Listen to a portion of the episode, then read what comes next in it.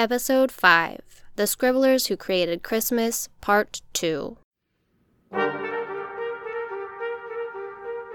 This is Victorian Scribblers, an informal exploration of the lives and work of lesser known Victorian writers. I'm Courtney Floyd, a doctoral candidate in 19th century literature and print culture at the University of Oregon. And I'm Eleanor Dunville, a doctoral candidate in English and Publishing at Loughborough University in the UK.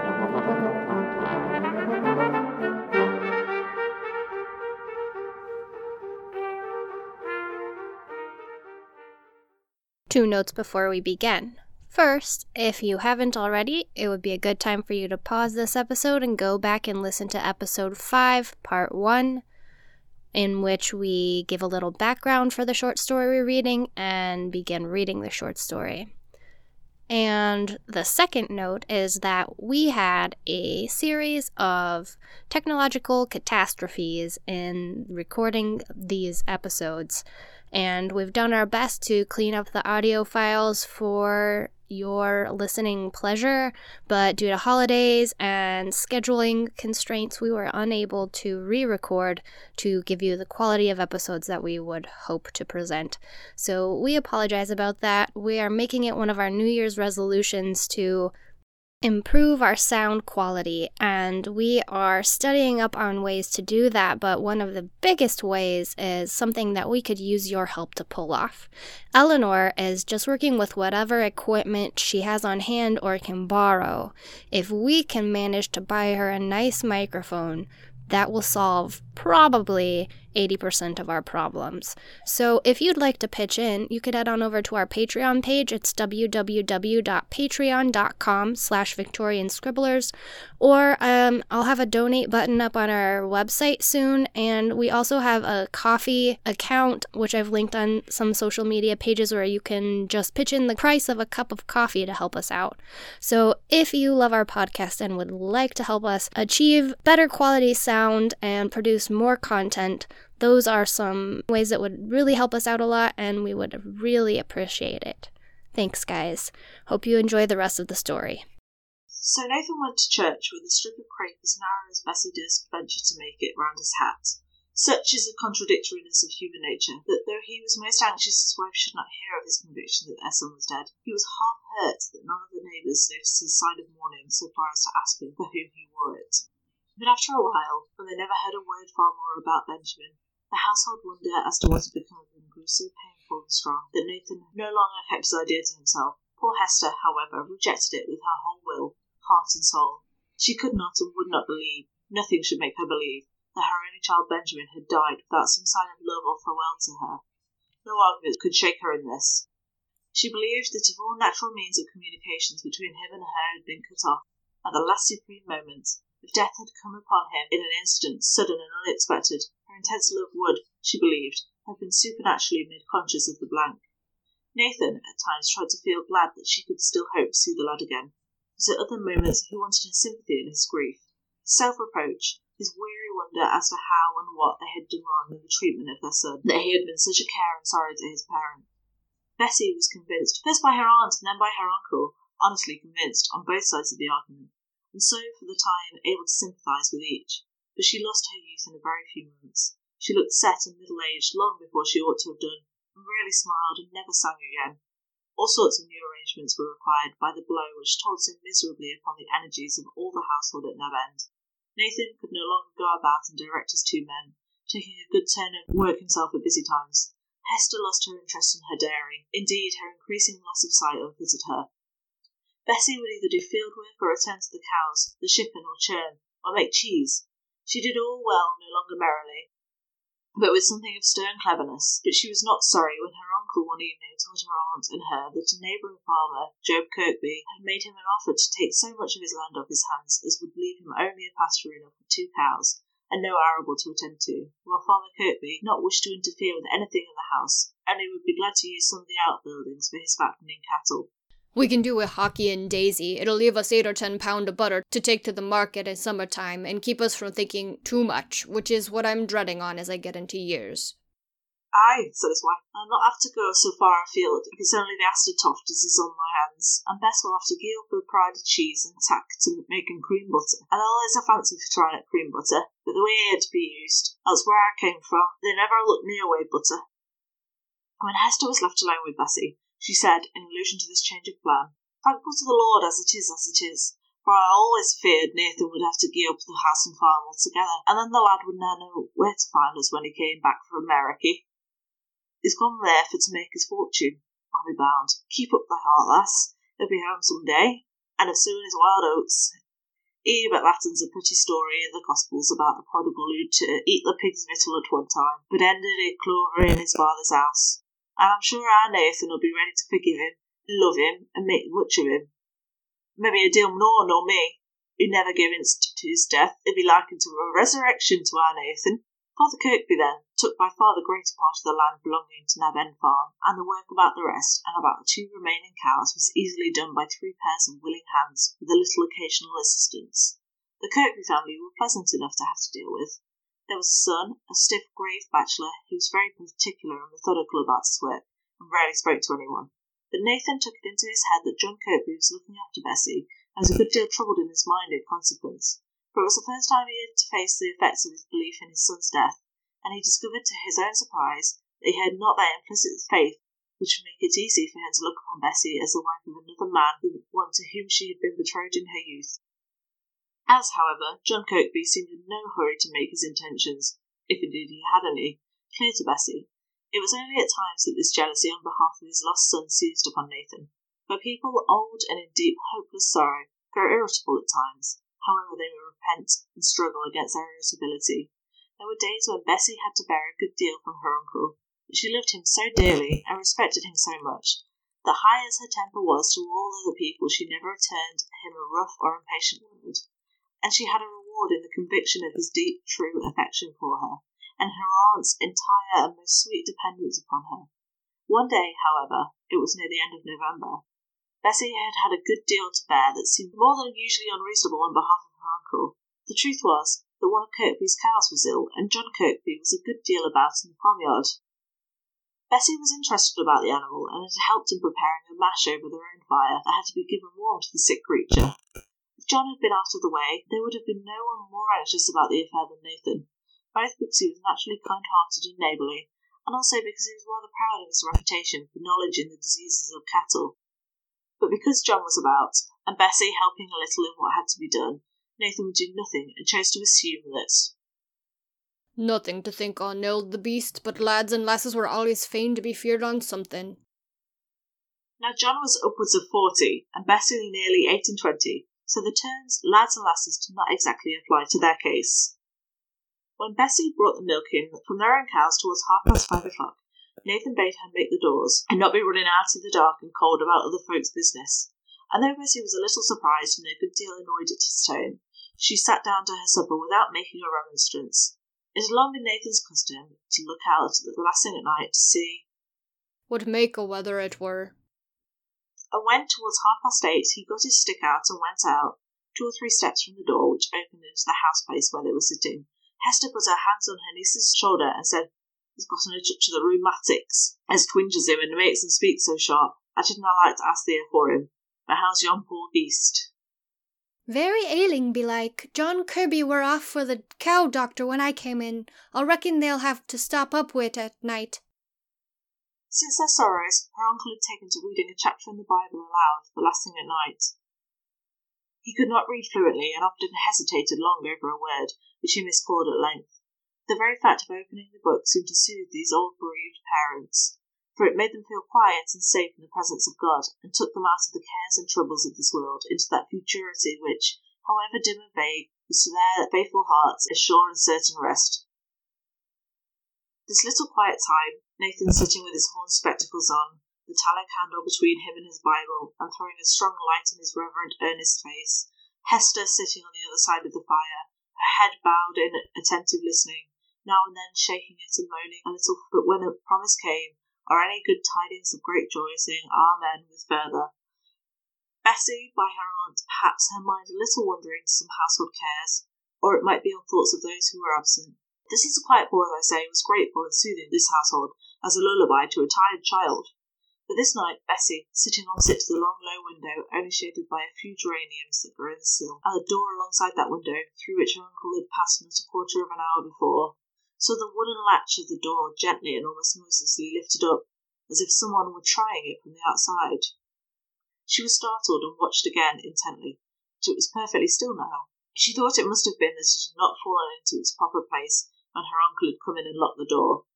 It was just enough to make her uncomfortable, no more, and she almost persuaded herself it must have been her fancy.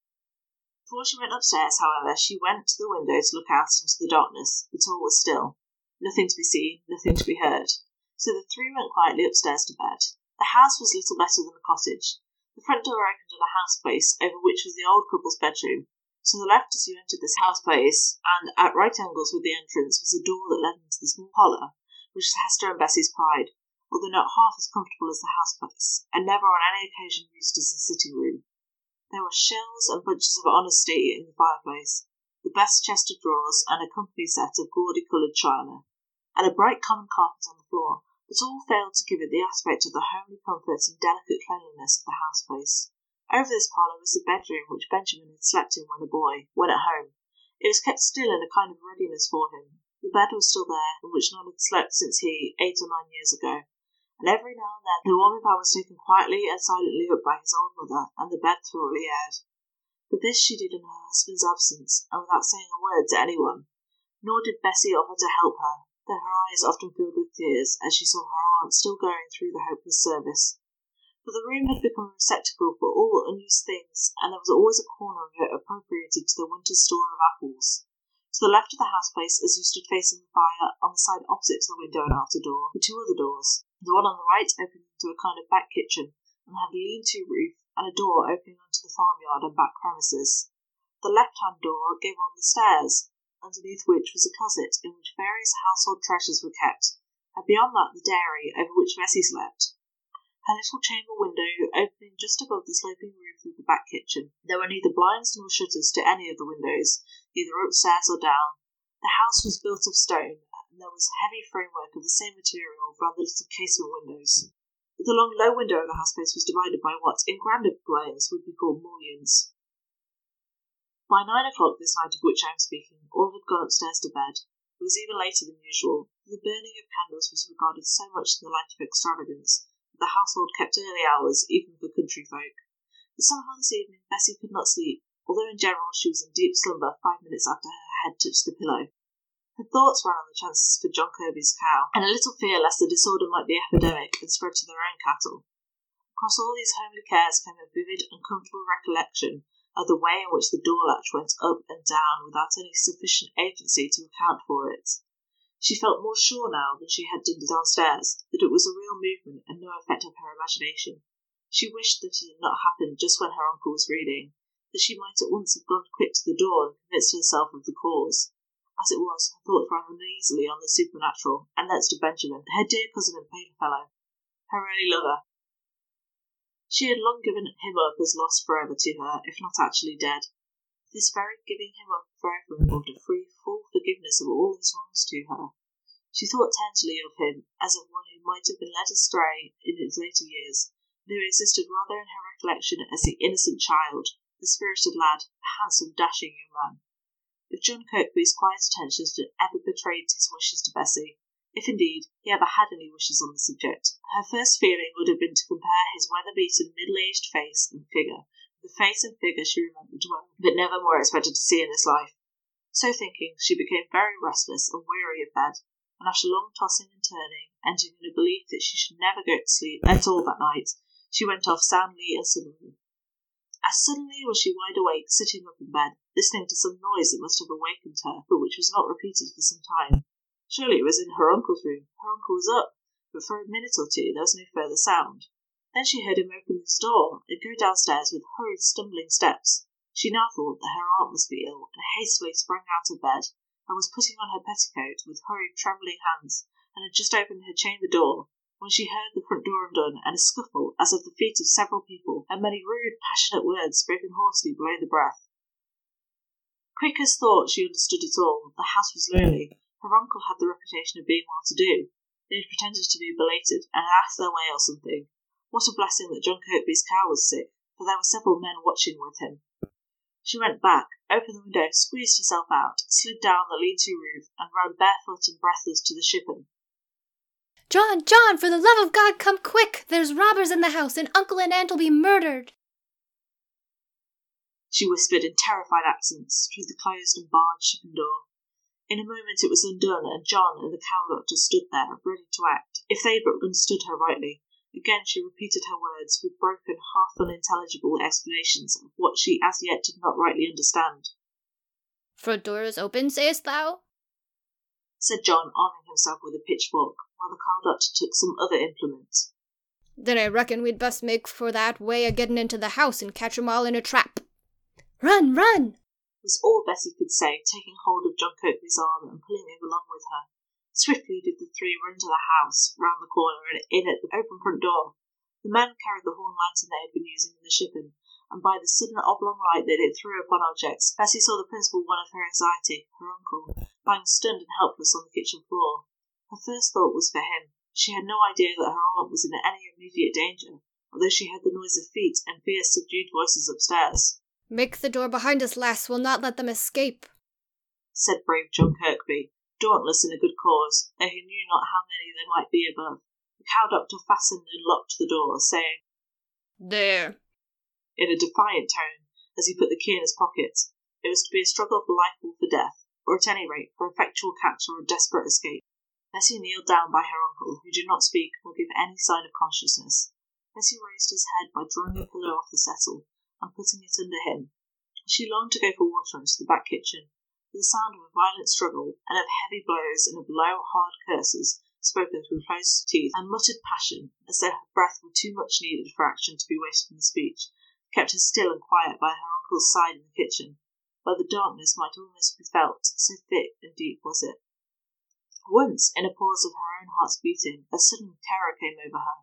She perceived, in that strange way in which the presence of a living creature forces itself on her consciousness in the darkest room, that someone was near her, keeping as still as she. It was not the poor old man's breathing that she heard, nor the radiation of his presence that she felt. Someone else was in the kitchen, another robber, perhaps, left to guard the old man with murderous intent if his consciousness returned. Now Bessie was fully aware that self-preservation would keep her terrible companion quiet, as there was no motive for his betraying himself stronger than the desire for escape. Any effort for which he, the unseen witness, must know would be rendered abortive by the fact of the door being locked.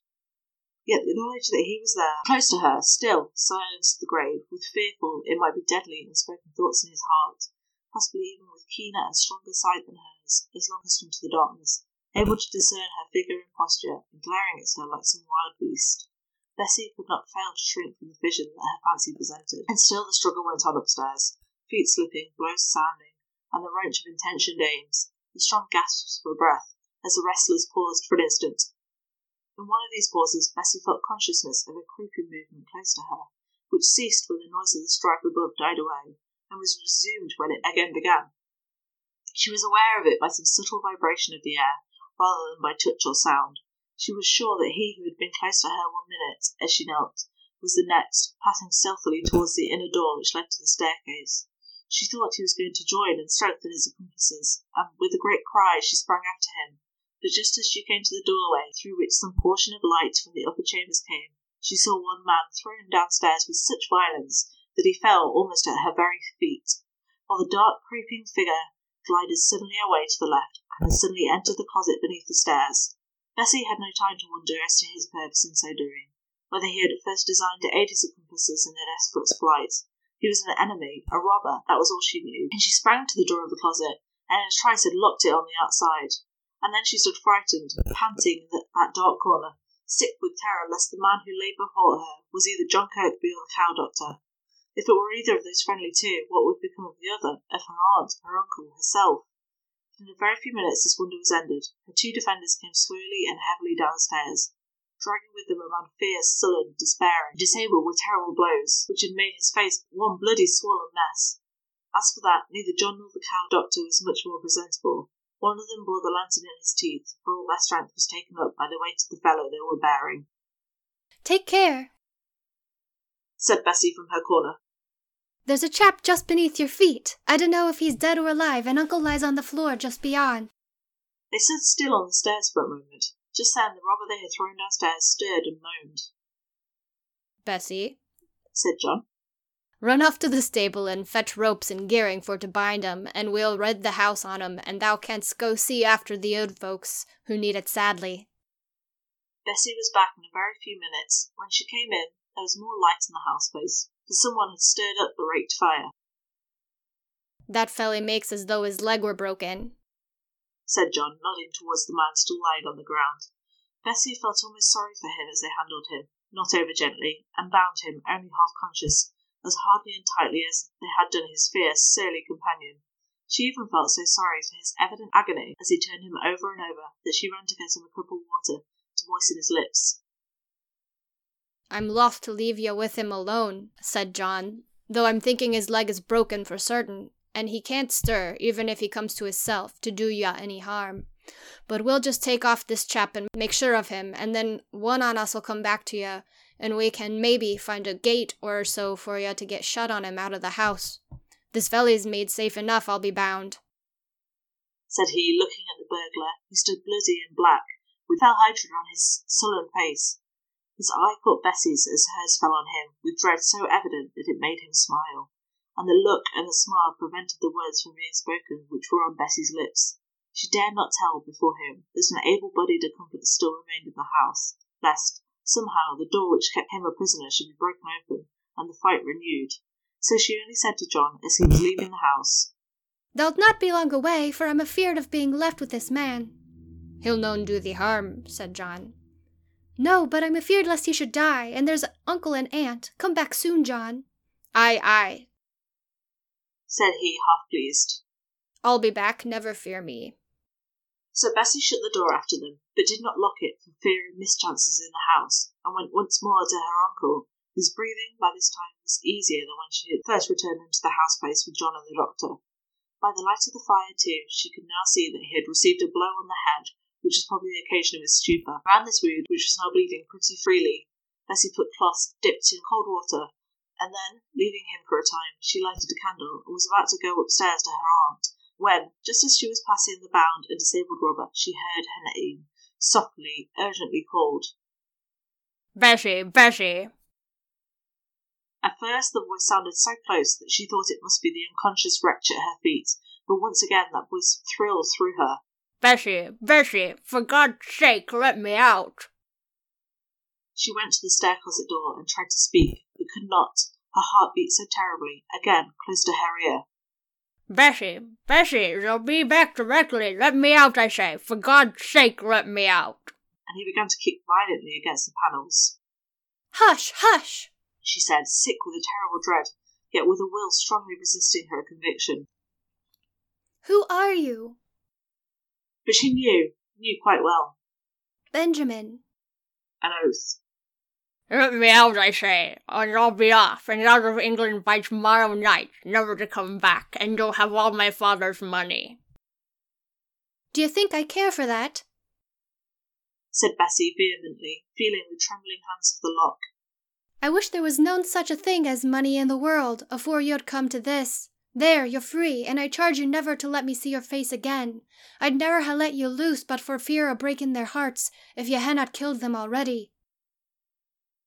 But before she had ended her speech, he was gone, off into the black darkness, leaving the door open wide. With a new terror in her mind, Bessie shut it afresh, shut it and bolted it this time. Then she sat down on the first chair and relieved her soul by giving a great and exceeding bitter cry. But she knew it was no time for giving way, and lifting herself up with as much effort as if each of her limbs was a heavy weight, she went into the back kitchen and took a drink of cold water. To her surprise, she heard her uncle's voice saying feebly, Carry me up and lay me by her. but Bessie could not carry him. She could only help his faint exertions to walk upstairs, and by the time he was there, sitting panting on the first chair she could find, John Kirkby and Atkinson returned. John came up now to her aid. Her aunt lay across the bed in a fainting fit, and her uncle sat in so utterly broken down a state that Bessie feared immediate death for both. But John cheered her up and lifted the old man into his bed again, and, while Bessie tried to compose poor Hester's limbs into a position of rest, John went down to hunt about for the little storage gin which was always kept in a corner cupboard against emergencies. They've had a sore fight, said he, shaking his head as he poured a little gin and hot water into their mouths with a teaspoon, while Bessie chafed their cold feet. And it and the cold have been welly too much for 'em, poor old folk. He looked tenderly at them, and Bessie blessed him in her heart, blessed him unaware for that look. I mun be off. I sent Atkinson up to the farm for to bring down Bob, and Jack came wi' him back to the ship-on for to look after other men. He began blackguarding us all around, so Bob and Jack were gagging him with bridles when I left. Never give heed to what he says, cried poor Bessie, a new panic besetting her. Folks of his sort are always for dragging other folks into their mischief. I'm right glad he were well gagged. Well, but what I were saying were this Atkinson and me will take the other chap, who seems quiet enough, to the shippon, and it'll be one piece of work for to mind them, and the cow, and I'll saddle old bay mare and ride for constables and doctor for Highminster. I'll bring Dr. Preston up to see Nathan and Hester first, and then I reckon the broken leg chap down below must have his turn, for all as he's met with his misfortunes in a wrong line o' life. Aye, said Bessie. We mun ha' the doctor sure enough, for look at them how they lie, like two stone statues on a church monument, so sad and solemn. There's a look o' suds coming back into their faces, though, sin they supped that gin and water. I'd keep on a bathing his head and giving them a sup on it from time to time, if I was you, Bessie. Bessie followed him downstairs and lighted the men out of the house. She dared not light them, carrying their burden even, until they passed round the corner of the house, so strong was her fearful conviction that Benjamin was lurking near, seeking again to enter. She rushed back into the kitchen, bolted and barred the door, and pushed the end of the dresser against it, shutting her eyes as she passed the uncurtained window, for fear of catching a glimpse of a white face pressed against the glass and gazing at her. The poor old couple lay quiet and speechless, although Hester's position had slightly altered. She had turned a little on her side towards her husband, and had laid one shrivelled arm around his neck. But he was just as Bessie had left him, with the wet clothes around his head, his eyes not wanting in a certain intelligence, but solemn and unconscious to all that was passing around as the eyes of death. His wife spoke a little from time to time, said a word of thanks, perhaps, or so, but he never. All the rest of that terrible night Bessie tended the poor old couple with constant care, her own heart so stunned and bruised in its feeling that she went about her pious duties almost like one in a dream. The November morning was long in coming, nor did she perceive any change either for the worse or the better before the doctor came, about eight o'clock. John Kirkby brought him, and was full of the capture of the two burglars. As far as Bessie could make out, the participation of that unnatural third was unknown. It was a relief almost sickening in the revulsion it gave her from her terrible fear which now she felt had haunted and held possession of her all night long, and had in fact paralysed her from thinking. Now she felt and thought with acute and feverish vividness, owing no doubt in part to the sleepless night she had passed. She felt almost sure that her uncle, possibly her aunt too, had recognised Benjamin. There was a faint chance that they had not done so, and wild horses should never tear the secret from her. Nor should any inadvertent word betray the fact that there had been a third person concerned. As to Nathan, he had never uttered a word. It was her aunt's silence that made Bessie fear lest Hester knew, somehow, that her son was concerned. The doctor examined them both closely, looked hard at the wound on Nathan's head, asked questions which Hester answered shortly and unwillingly, and Nathan not at all, shutting his eyes as if even the sight of a stranger was pain to him. Bessie replied in their stead to all that she could answer respecting their state, and followed the doctor downstairs with a beating heart. When they came into the house place, they found John had opened the outer door to let in some fresh air, had brushed the hearth and made up the fire, and put the chairs and table in their right places. He reddened a little as Bessie's eyes fell upon his swollen and battered face, and tried to smile it off in a dry kind of way. You see, I'm an old bachelor, and I just thought as I'd read up things a bit. How done you find 'em, doctor? Well, the poor old couple have had a terrible shock. I shall send them some soothing medicine to bring down the pulse, and a lotion for the old man's head. It is very well it bled so much. There might have been a good deal of inflammation. So he went on, giving directions to Bessie for keeping quietly in bed through the day. From these directions she gathered that they were not, as she had feared all night long, near to death. The doctor expected them to recover, though they would require care. She almost wished it had been otherwise, and that they and she too might have just lain down to their rest in the churchyard. So cruel did life seem to her, so dreadful the recollection of that subdued voice of the hidden robber, smiting her with recognition. All this time John was getting things ready for breakfast, with something of the handiness of a woman. Bessie half resented his officiousness, in pressing Dr. Preston to have a cup of tea. She did so want him to be gone and leave her alone with her thoughts. She did not know that all was done for love of her, that the hard featured, short spoken John was thinking all the time how ill and miserable she looked, and trying with tender artifices to make it incumbent upon her sense of hospitality to share Dr. Preston's meal. I've seen as the cows is milked, said he. Yourn and all, and Atkinson's brought ours round fine. Whatten the mercy it were as she were sick just very night. Yon two chaps would ha' made short work on it if ye hadn't fetched us in, and as it were we had a sore tussle. One on 'em will bear the marks on it to his dying day. What not he, doctor? He'll barely have his leg well enough to stand his trial at York Assizes. They're coming off in a fortnight from now. Aye, and that reminds me, Bessie, you'll have to go witness before Justice Royds. Constables bade me tell ye, and give ye this summons. Dunnot be feared, it will not be a long job, though I'm not saying as it'll be a pleasant one. You'll have to answer questions as to how, and all about it, and Jane, His sister, will come and stop with the old folks, and I'll drive ye in the shandry. It's a good time for a break. We'll be right back.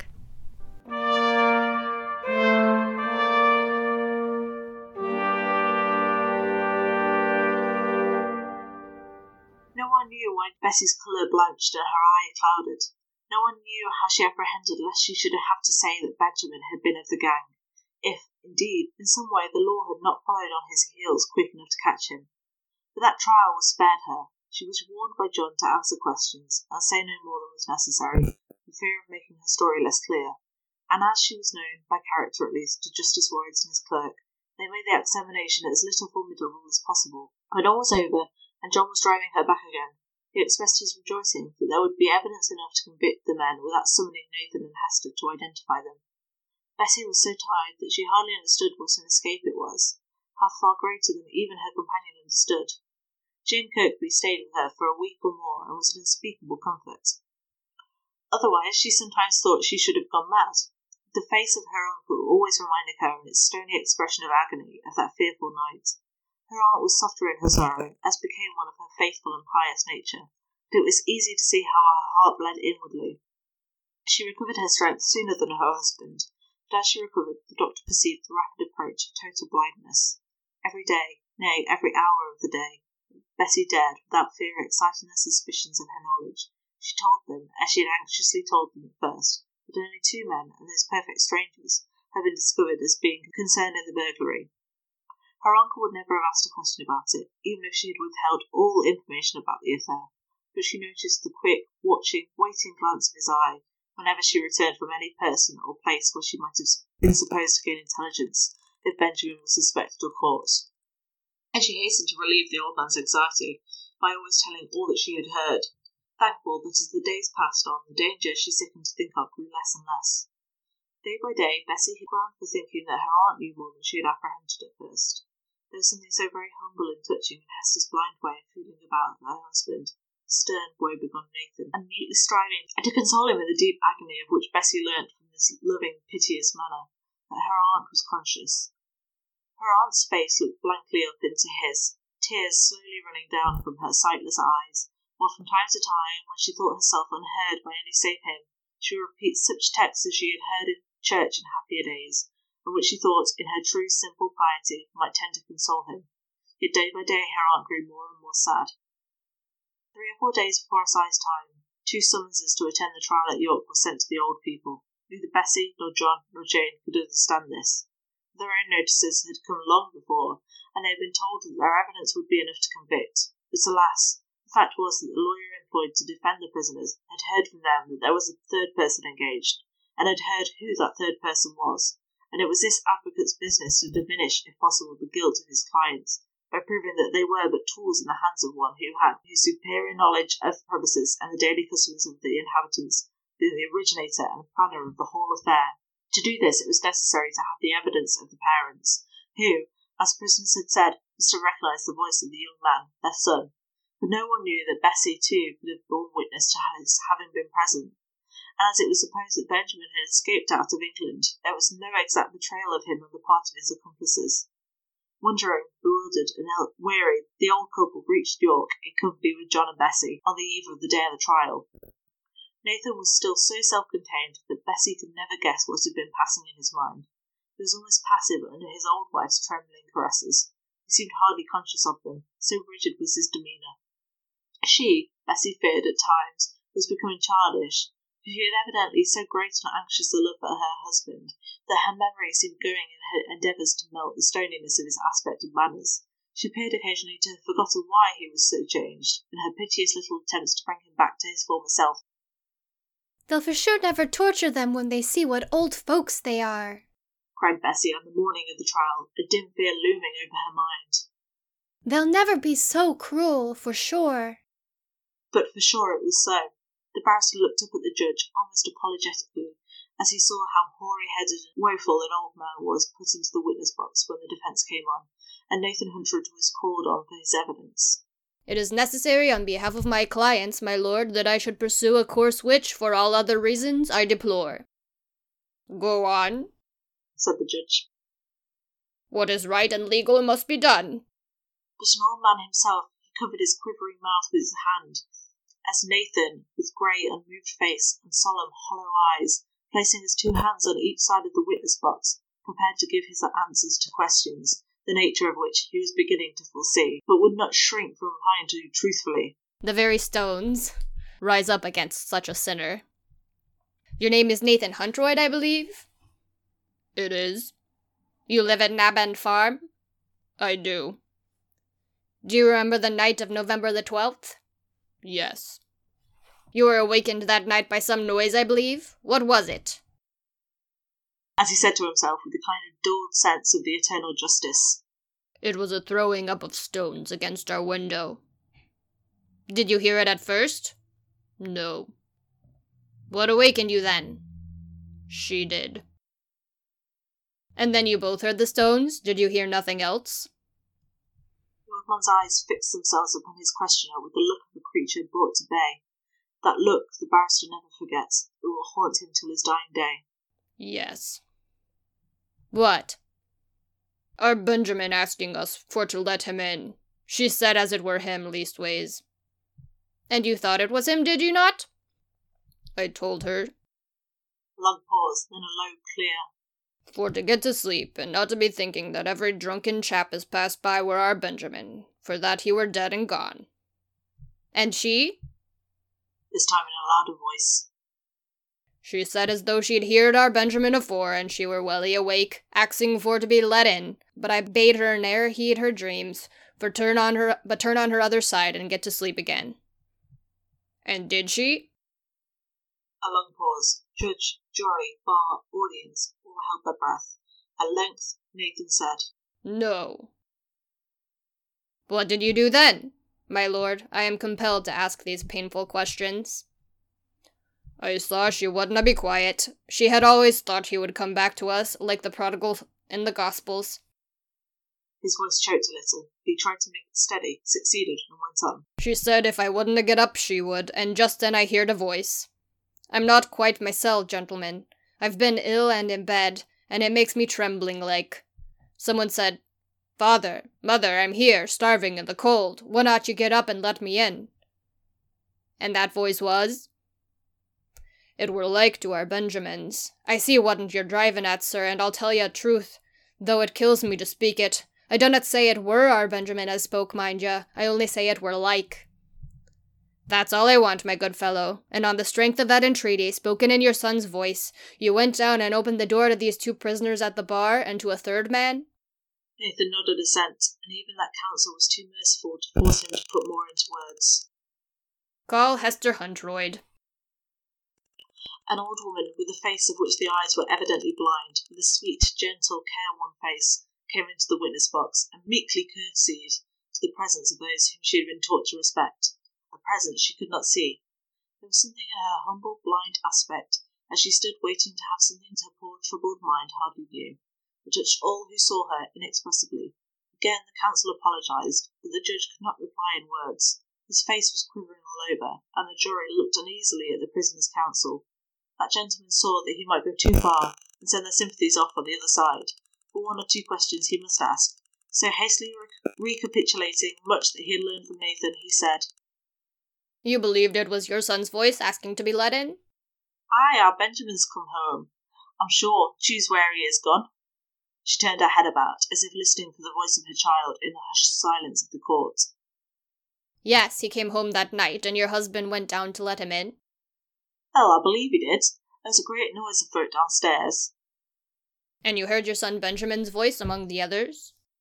To do him harm, sir? asked she, her voice growing more intelligent and intent on the business in hand. That is not my object in questioning you. I believe he has left England, so nothing you can say will do him any harm. You heard your son's voice, I say? Sir, for sure I did. And some men came upstairs into your room. What did they say? That's where our Nathan kept his stocking. And you? Did you tell them? No, sir, for I knew Nathan would not like me to. What did you do then? A shade of reluctance came over her face, as if she began to perceive causes and consequences. I just screamed on Bessie. That's my niece, sir. And you heard someone shout out from the bottom of the stairs? She looked piteously at him, but did not answer. Gentlemen of the jury, I wish to call your particular attention to this fact. She acknowledges she heard someone shout, some third person, you observe, shout out to the two above. What did he say? That is the last question I shall trouble you with. What did the third person, left behind downstairs, say? Her face worked, her mouth opened two or three times as if to speak. She stretched out her arms imploringly, but no word came, and she fell back into the arms of those nearest to her. Nathan forced himself forward into the witness box. My lord judge, a woman bore ye, as I reckon. It's a cruel shame to serve a mother so. It were my son, my only child, as calls out for us to open door, and who shouted out for to behold the old woman's throat if she didna stop her voice, when who'd fain has cried for her niece to help. And now you've truth, and all the truth, and I'll leave you to the judgment of God for the way you've getting at it. Four nights the mother was stricken with paralysis and lay on her deathbed, but the broken-hearted go home to be comforted of God. That's the end of the story. Whew, that was a doozy. Yeah, it's a long but good one, I would say. I was thinking as we were reading it, um, of whether or not there's a word for like the the coming of age story gone bad. Yes, So it's like a Bildungsroman, but like a, a an anti Bildungsroman. I don't know. I think there should be if there isn't. Can be named after you. You come up with it. you definitely want to be known for that one. I mean, the reason I said before we started reading that that it fits Dickens's theme a lot, a lot better than he seems to have realised is obviously his theme. What he wanted was people who are haunted by their past selves, but this is a story about parents who are haunted a by a kind of prodigal son who they think is dead and then returns to rob them, and by having to recount that that's what happened. yeah, just like having to. It's almost like they're haunted by the reputation their son has squandered, as much as anything else. Yeah, and by the potential, I guess.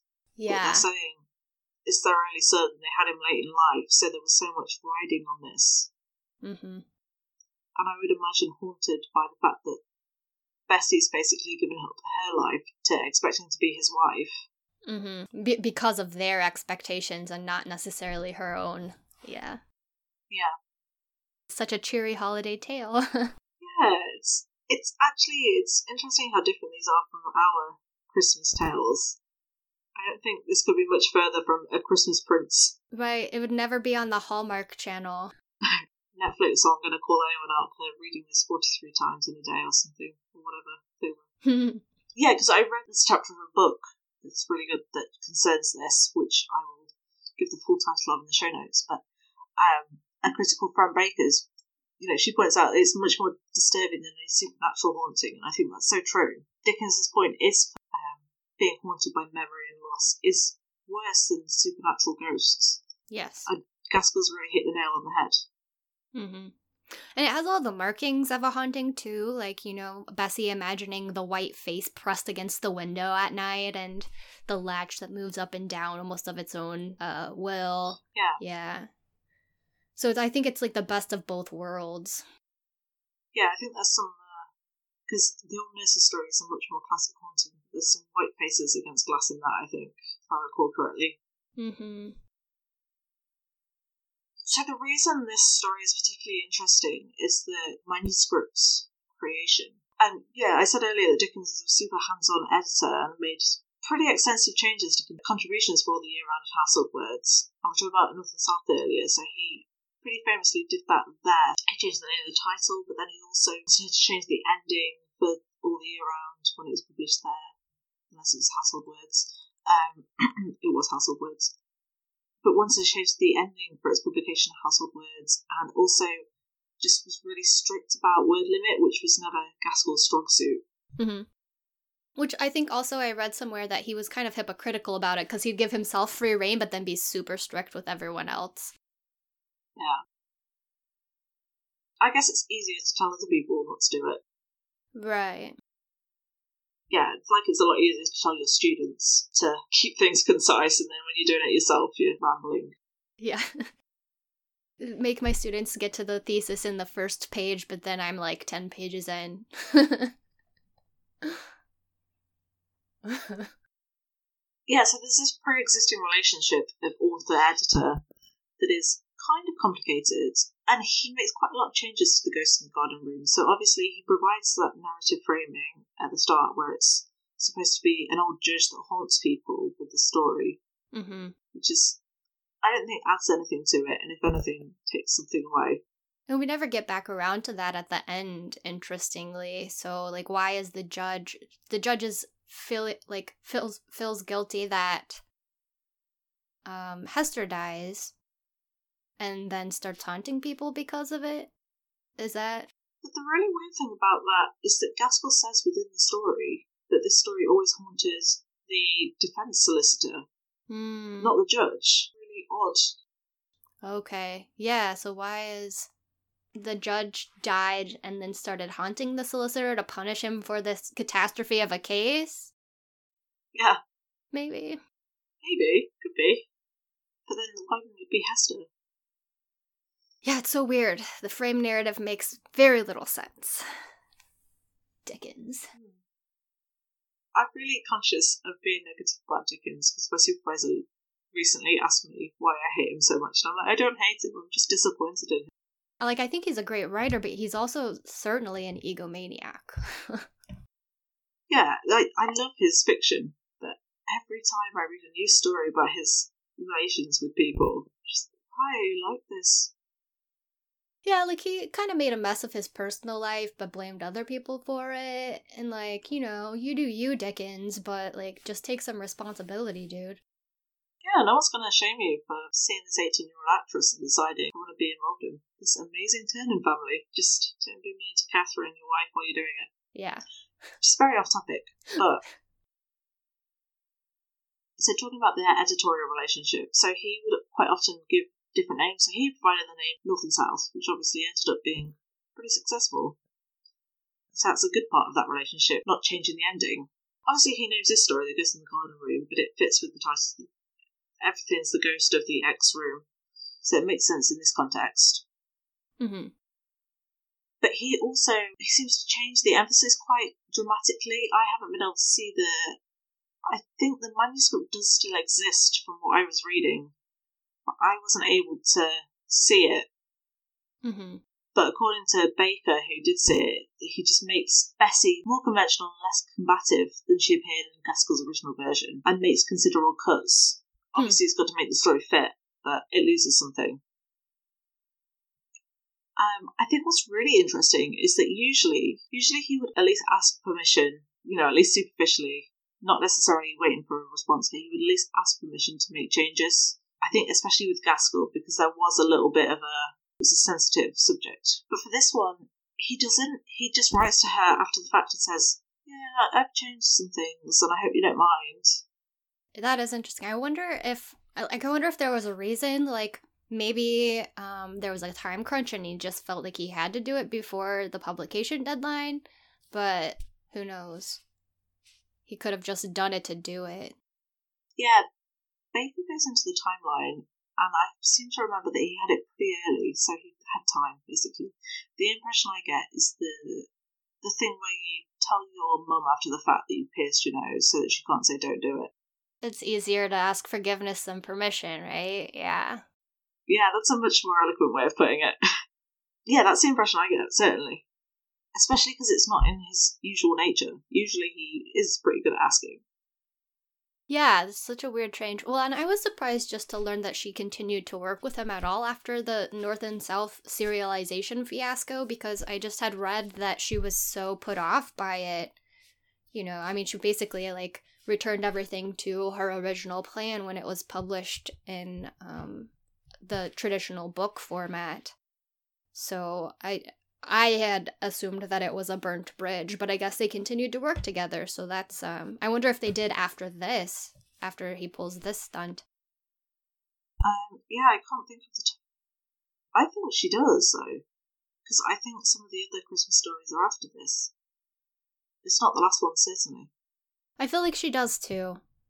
Um, we we can clarify this in the show notes though if we need to. But there are other things like these aren't Dickens's fault by any means, but quite a few occasions when her work is published under his name. Mm-hmm. This is published in a kind of anthology of Dickens's work in the US. Another story, Lizzie Leigh, that she published in one of his magazines, turns up as written by him, which I don't want to blame the American publishers completely for that because the way they appear is anonymously, so there's no name given. It just says all the year round, conducted by Charles Dickens. So his is the only name. Mm-hmm. You can kind of see where they're coming from, but also it's kind of an open secret that he's not writing all of them. They never pretend that he writes. With the Christmas editions, they want to make it look like he wrote all of them, and I think it was commonly thought that he wrote all of them. But there are some that aren't Christmas books that appear as if he wrote them. Yeah, that's interesting. Well, especially on the American side, I know a lot of um, plagiarism was happening, and so they wouldn't have made the effort to find out about authorship before because they just wanted to get it out quickly. Like, again, it's easier to ask for forgiveness than permission. yeah. Yeah. Yeah, because I know that's a huge issue around Dickens in the US. Is his whole copyright crusades, but also it's. I don't know how well known Gaskell was in the US in this time, Dickens's name surely is going to sell more copy at the end of the day. Yeah, and I think that's the thing. Like maybe that's why she keeps working with him, right? You like you have to keep collaborating with the biggest guy in your field. Yeah, if you can. Yeah.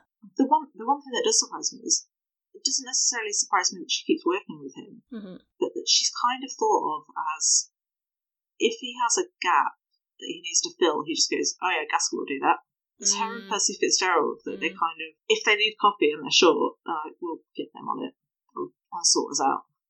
Yeah, and that's night and day from his like Wilkie Collins. I suspect that he was often super jealous of. Like Collins could give him a run for a money as the showpiece of an edition. You know, I wonder if he had like a mental category of which authors to turn to for what kinds of things. I'm sure he did. He was a brilliant businessman. Yeah, I'm sure he did. So the other interesting story is that Gaskell does. So her kind of business agreement with Dickens is that she can republish her stories separately, and she does do this. So she republishes Ghost in the Garden Room in a collection in May 1860 called Right at Last and Other Tales. But in there, it's under the title of Crooked Branch. But the thing that's really bizarre about this is that she doesn't get her manuscript back so she has to work from Dickens's copy that he's already changed. She can't go back to the things that he cut out. She can't put them back in because she has no access to them. Wow. That is super strange. So, like, there are three versions of the story? Yeah. It's the original and then Dickens and then Gaskell's hmm. attempt to reclaim it.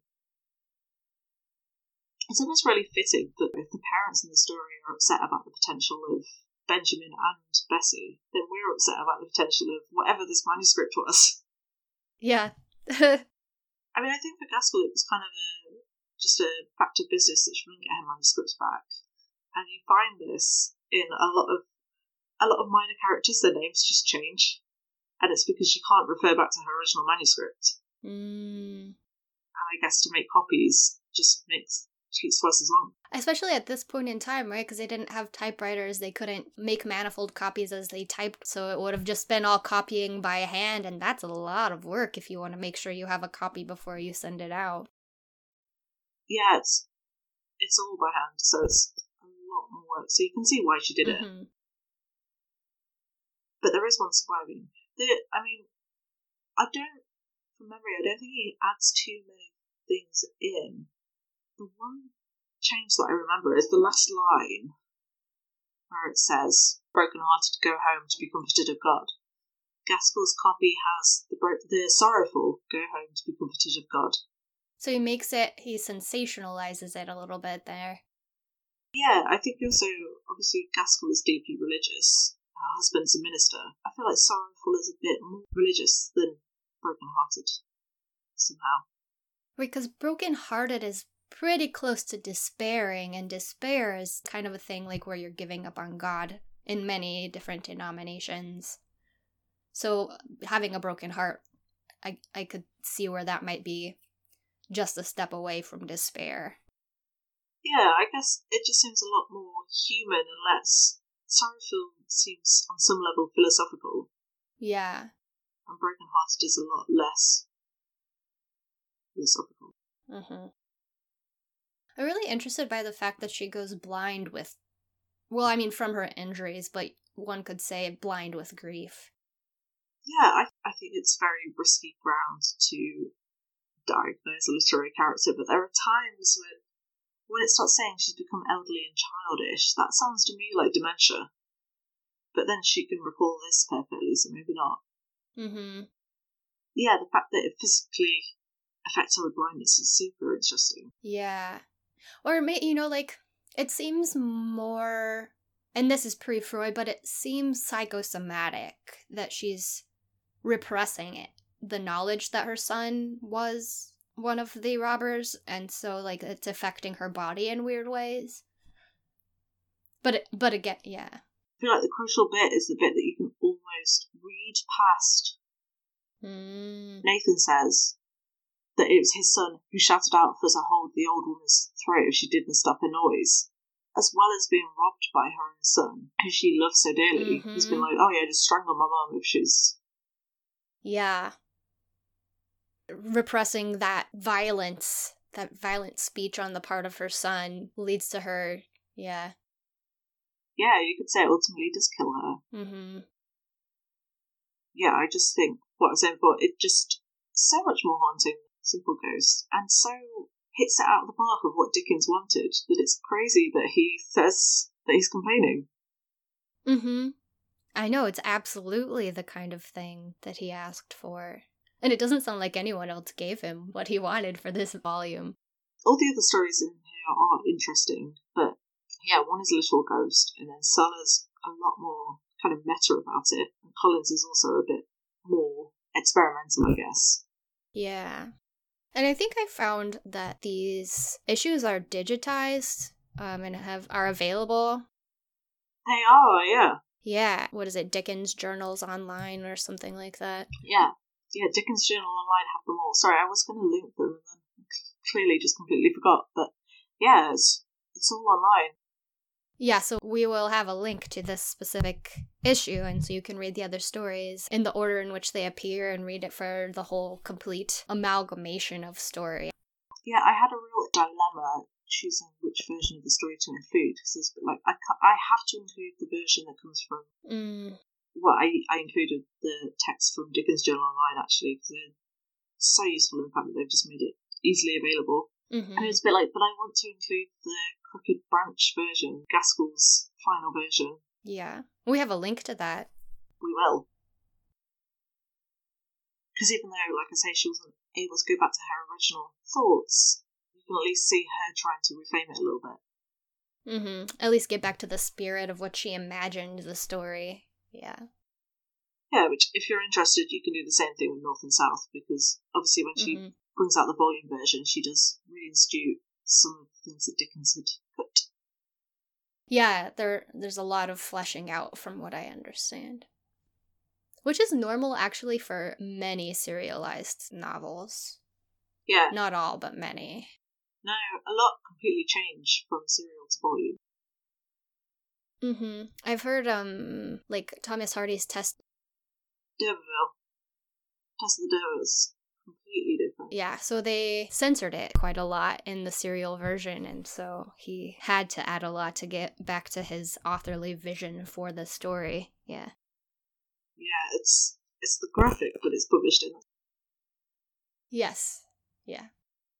I should remember that because I just like took exams where I read that and about its serial publication. Yeah. Well, highly recommend reading as many Christmas issues of all the year-round household words as you can get your hands on, and especially Gaskell's versions. And we will put a link to where you can buy the old nurse's story in the show notes, definitely. Mm-hmm. Yes. So, um, Thank you for listening, everyone. Please write in with any questions or comments you have on this episode or our first season. This is going to be our last episode for season one, and we will, we're, we're currently planning season two, which we hope to have coming out to you soon. We do have a merch shop now. I don't think we can, our swag shop, I guess I called it. I don't think we can promote this enough. If you have last minute Christmas shopping to do, Got some nice fuzzy sweaters. I'm wearing one right now with our logo on them. We have mugs, we have t shirts, um, we have tote bags. So uh, keep us in mind. Yeah, if you've got anyone that you're not going to see until after Christmas, and you can be like, oh, I got, I definitely have this on time. But the mugs, especially, are really good. Yeah. Thanks for listening, guys. Yeah, thanks for listening, and have a lovely Christmas.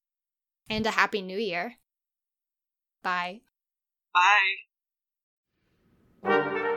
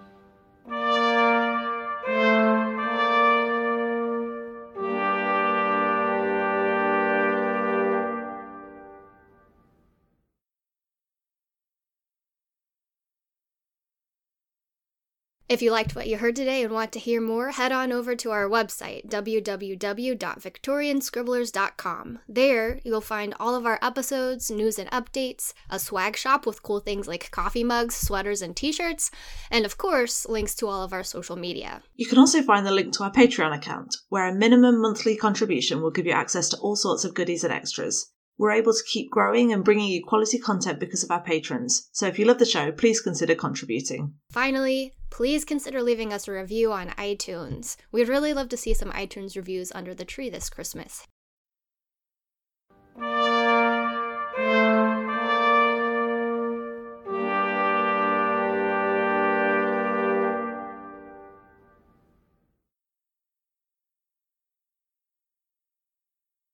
Music for this podcast courtesy of Musopen, www.musopen.org.